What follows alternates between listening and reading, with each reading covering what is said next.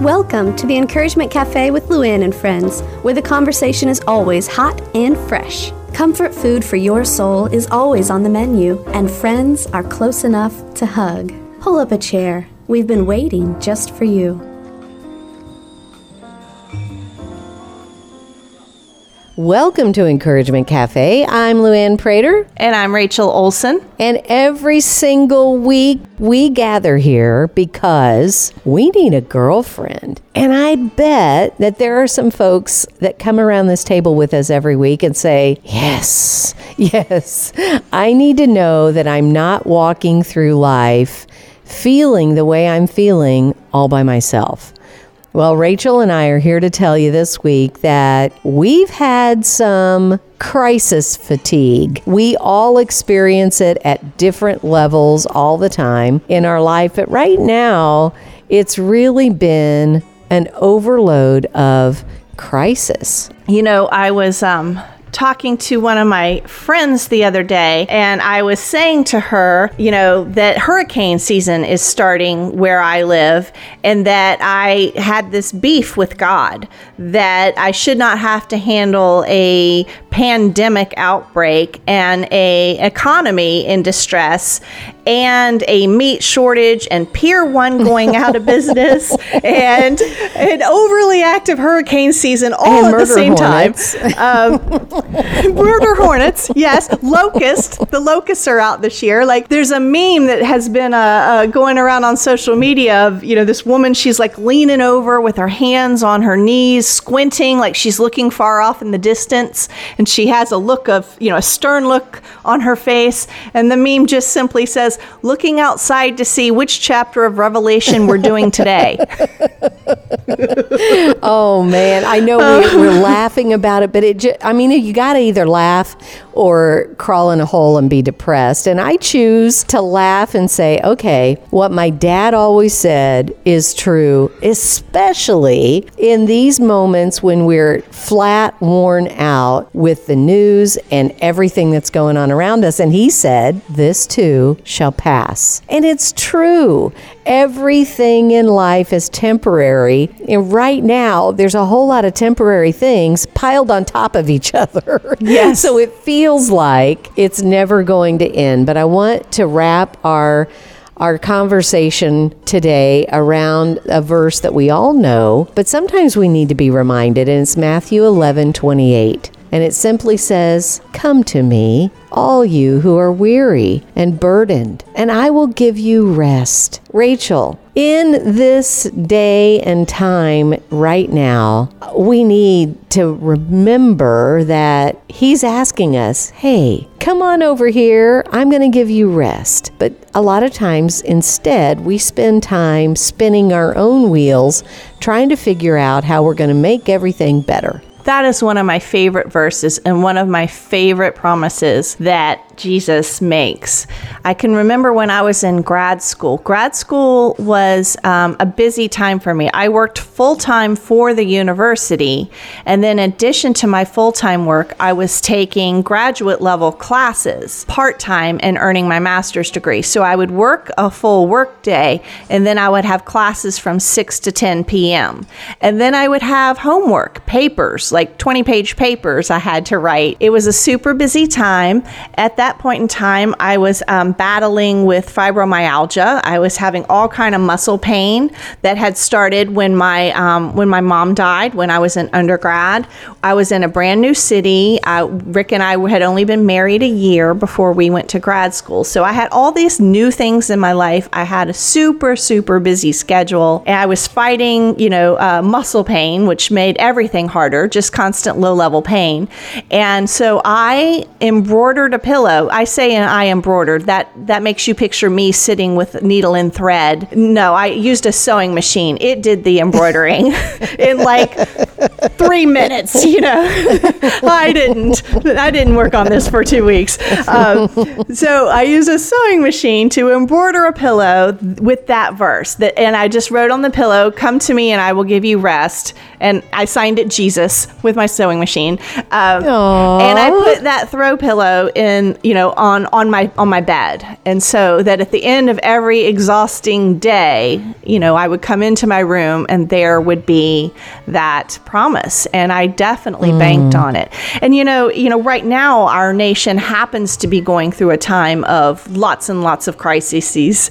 Um, but any individual's life at any given point in time can become very busy and very overwhelming and multiple things can go wrong and you can you each of us are in crisis fatigue at some point um, in our lives. Just right now we happen to be in it collectively. Mm, so true. And it is things like embroidering your pillow or writing it down, putting the promises of God on our mind all the time, whether it's writing it in a journal, putting it, writing it in lipstick on your mirror, whatever it takes, putting it on your dashboard, something that reminds you that, hey, I, I see you. I know that you're exhausted. I know that you want to throw up your hands and say, I give, Uncle, Uncle. Did you ever do that? Where you, you, my brothers used to put our arm behind our back and make us say uncle it's like the christmas story uh-huh you know it was like that was my life you know they would and i would be like what pleasure do you get out of doing this to your baby sister? Okay, uncle already. Uh-huh. And I feel like sometimes that's how life is. We just want to put our arms up and say, Uncle, Uncle, you win. And I just need a break. Yeah. Well, my brother was so diabolical that he would not twist my arm behind my back uh, to the point where it would hurt and make me say, Uncle. He would tickle me until I could not breathe. And if you have ever been tickled way past the point of your comfort level, but to the parents in the room next door, I'm just laughing. So I'm not. Mm-hmm. So they just think we're playing. I'm over here like about to die of, of tickled to death. Um, and my parents would completely ignore it because it sounded like we were having great fun. Because I'm laughing in control of me, cannot breathe. But um, yeah, you do. You want to you want to say uncle, and that's what happens when you get crisis fatigue. And it's also, you know, uh, and you get to the point where you feel like you just throw your hands up in the air and you're you mm-hmm. just want to crawl under the covers and not come out because it feels like too much to handle. And you can also get, you know, you can get crisis fatigue, which leads to adrenal fatigue because when we're when we're under crisis, our pituitary gland excretes stress hormones such as cortisol into our body. And and that enables us to stand up and fight if we need to fight off an intruder um, or, or something like that. But when the stress is something like a virus that you can't see, or the stress is something like a job that you've lost now how are you going to pay your mortgage? Or when the stress is something like you know news reports that constantly tell you there's murder hornets coming and there are hurricanes coming and um, then bad news on the horizon. Yes and there is no way to fight that off. There's no way to fight off the, the hurricane. Um, so uh, all that stress hormone and adrenaline is hitting your system system and it has nowhere to go or no positive function to fulfill. And it keeps hitting your system repeatedly because the crisis is never quite over. And then our bodies become exhausted. We learn, we can't sleep because of the adrenaline that's in our system. We gain weight. Um, our bone mass uh, starts to deteriorate when we have too much stress hormones in our systems for too long. Like it has a whole raft of health effects that come with it. And so the task mm-hmm. of our time is truly to figure out how to cope and de stress. We have to offload this stress. And so that's one of the ways that we can do it is take God up on the promise. Come to me, everybody who is weary, and I will help you rest. Well, a couple of things you just said there I want to highlight. Like one, I think you probably have been peeking in my home, maybe in my windows or something because I have been getting up like three, four o'clock in the morning. You know I'm an early riser Yes. anyway, but More like five, you know, though. Five. Yeah. Five. You do right. five. My my body has been wide awake at three o'clock. Like I'm gonna. Okay, this is the time to conquer the world, and I'm like, no, no, it's no, not. no, no.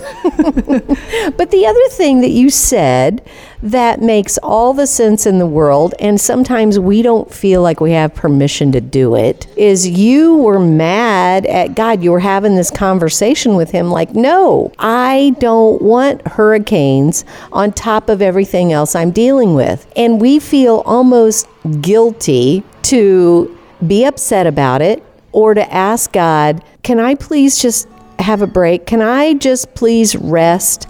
Can I just please and and we feel like no there's something I should be doing and that's what you're talking about. When we're in that crisis mode our body tells us okay fix it. You're in the mode to get it done and eliminate the problem. And so then we feel like we don't have the right to be upset with God or to ask him can I please just rest Yes, I remember writing a devotion years and years and years ago called Gut Honest Prayers. And I believe the devotion was about uh, the book of Hosea. But also David the psalmist is an excellent example of this. You know, he just he just lays it out there. He just like tells God, you know, hey, can I just please murder my enemies cuz they're really like can you just wipe them out for me? Like, you know, which is anthem antithetical to you know love your enemies but i love it and you know he, god loves david. Like he can handle our gut honest prayers. And honestly before it ever comes out of our mouth in in words it's already in our mind and in our heart and god already sees that. So Right. so it's there and he understands it and he can handle our, our gut honest prayers. In that conversation with my friend when i said i'm going to have a beef with god um, i sort of said to, i said to her at the end of that i said you know he promised not to give me more than i could handle. And she said back to me and this was a, a text conversation she said back to me i recently read that god did not promise that that that statement is not in the bible. That's what uh, that what he actually promised was to be there as a source of strength and a refuge when we're overwhelmed by all we're facing. She says to me i was pretty dismayed at this. I really wanted him to not ever give me more than i could handle. And then she says can you in all of your devotional training please refute that she wanted me to tell her that it was so please please tell me i'm wrong Yes, Th- this this was our this was our friend Mary Beth. By the way, you know who this was. Okay. So um, so then I wrote back to her. I said, um, no, the the you know what you what you read is correct mostly. Um, and I said I was being tongue in cheek with the hey, God said you know He wouldn't give me more than I can handle because I said the verse that is in the Bible um, talks about temptations, not trials or tribulations. It says that God will not allow more temptation than we can bear without also giving us some way to endure it or escape it. So then she's like, What do you mean? I don't know what y'all will think of my example here. Don't judge me too hard. So I said, I said, well, the verse is 1 Corinthians 10 13, and it says, No temptation has overtaken you except what is common to mankind, and God will be faithful. He will not let you be tempted beyond what you can bear. But when you are tempted, He will also provide a way out so you can endure it. So then I told her, so that verse is saying, uh, the verse is not saying that God will not allow a hurricane to hit during a pandemic while the economy is crashing. All of those And hornets. and murder hornets are chasing you as you run from your employer who just told you you're fired. God will absolutely allow all of that to happen um, because those are trials and troubles and tribulations. And he said, In this world, you will have troubles. This verse in 10, 1 Corinthians 10 13 is saying you won't be tempted beyond what you can bear. So then she's like, What do you mean? So I'm like, Temptations are strong desires to sin. I said, So what this verse is saying is that I will never find myself alone in a hotel room with Brad Pitt and he's dressed looking dapper in a tuxedo and he's pouring me a glass of champagne and inviting me to kick off my shoes without there also being a door in that room that I can walk out of. She laughed. I'm like, that's what it says. I will not allow temptation to be so strong that I won't also provide a way out of that. And so, Right. so then I said, you know, uh, uh, more realistically, because because I don't think being in a alone in a hotel room with Brad Pitt pouring you champagne is common to mankind. And it said, "No temptation has befallen No. you that is common to mankind." But um, but the point is that even though you might be in economic distress, you might be losing your job. There might be a temptation to cheat on your taxes now, or there might be a temptation to um, steal a little from your employer right now, who seems to have a lot, or, or rob your neighbor, whatever it is. Like you have the ability in Christ to survive a pandemic, a crashing economy, a hurricane, all of that without sinning. Mm-hmm. You have you have the ability to make it through this economic downturn without sinning.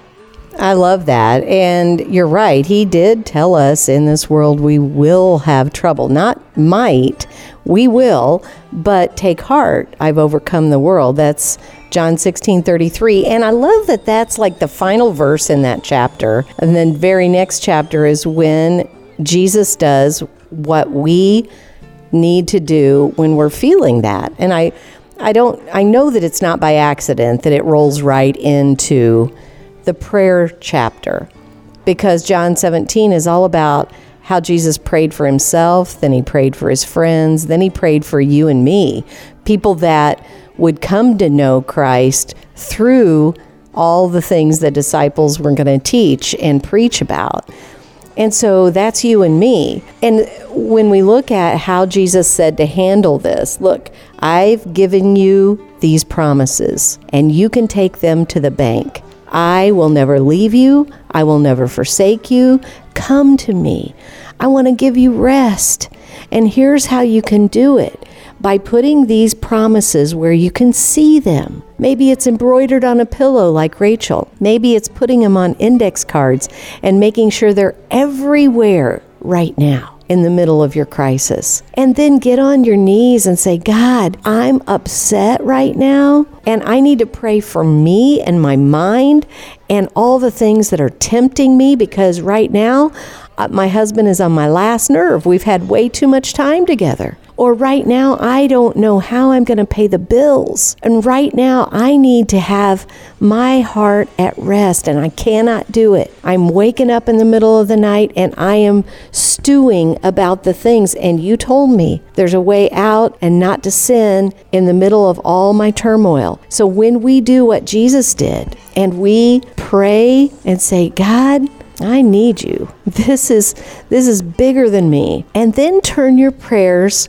to someone else. I mean, that's what he did. He prayed to God for all the things he was about to face, and then he turned and prayed for his friends. And I Rachel, I don't know about you, but I know that when I stop wallowing in what's happening to me and I start f- focusing on how can I help?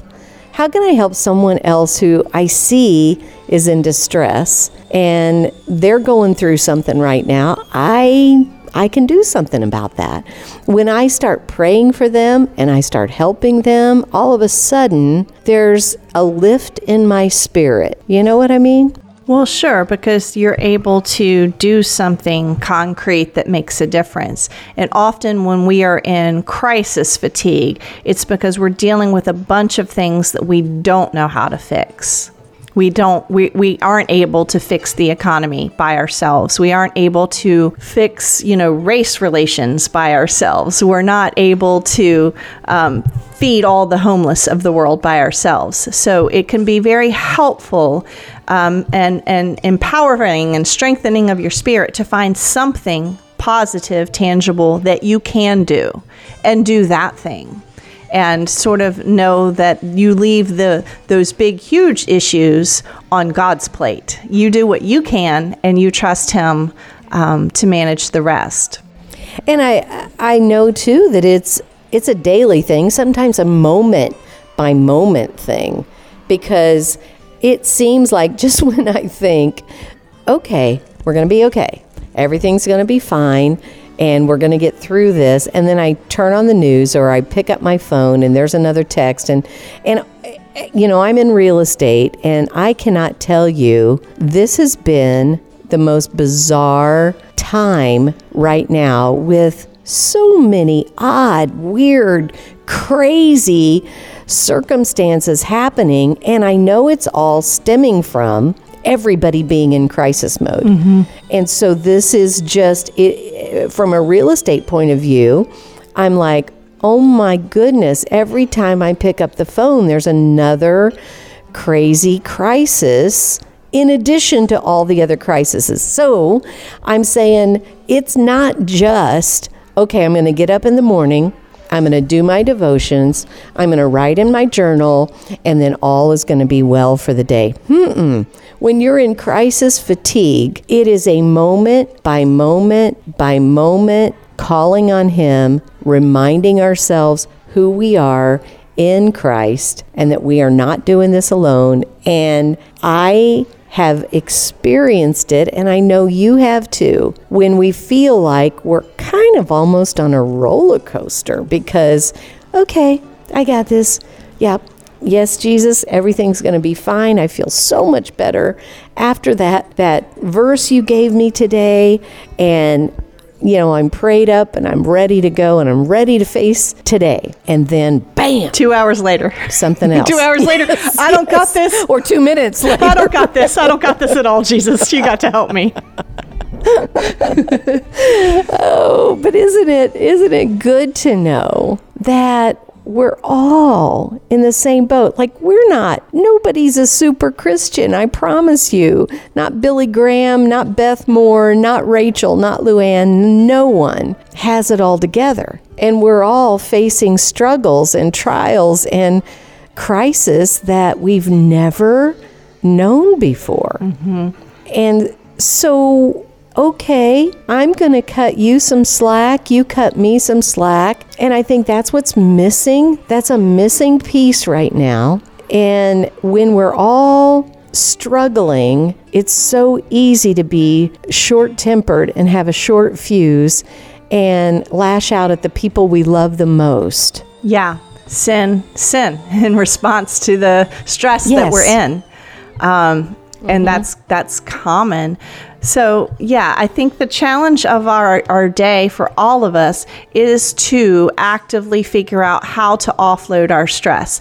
And it might be that you go for a run and exercise. It might be that you sit down and pour out all of your jumbled thoughts on a piece of paper and a prayer to God.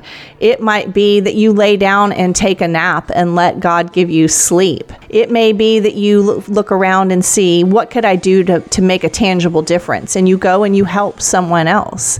Um, any and all of it may just be that you do climb in the bubble bath and turn off the, the screens and the news and say for the next 48 hours, I'm giving my pers- myself permission to not pay attention to the pandemic and the murder hornets and the hurricane, and I just need to try to reset.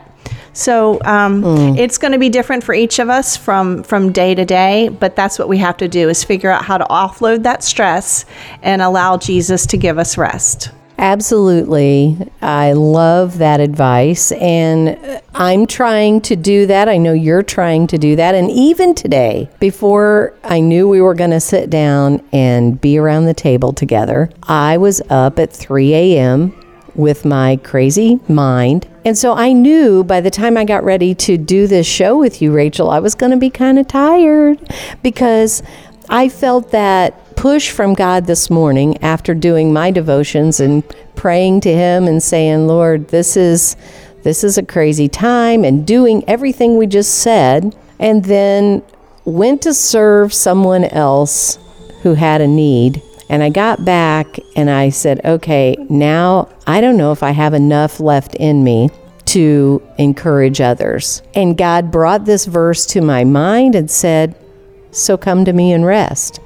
And Rachel, I, I'm going to admit right now, I took about a half an hour nap before we did this because I knew that God was going to use us to encourage others who are going through exactly this crisis fatigue we're talking about today. So, ladies, I want to make sure that you understand that God gave us His word so that we could latch on and say, There is nothing, there is nothing that He's not going to walk through with me in the battle. It, there's nothing we face, there's nothing we're going to have experience with that is going to be bigger than our God. And so do the things that Rachel suggested. Find the thing that gives you rest, find the thing that renews your spirit.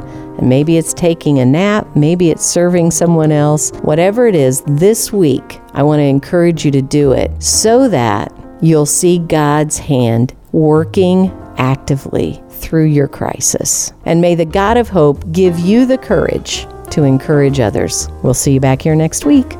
Thanks for joining us today at Encouragement Cafe with Luann and friends, where women gather, friends laugh, and hearts mend. Let's continue our conversation.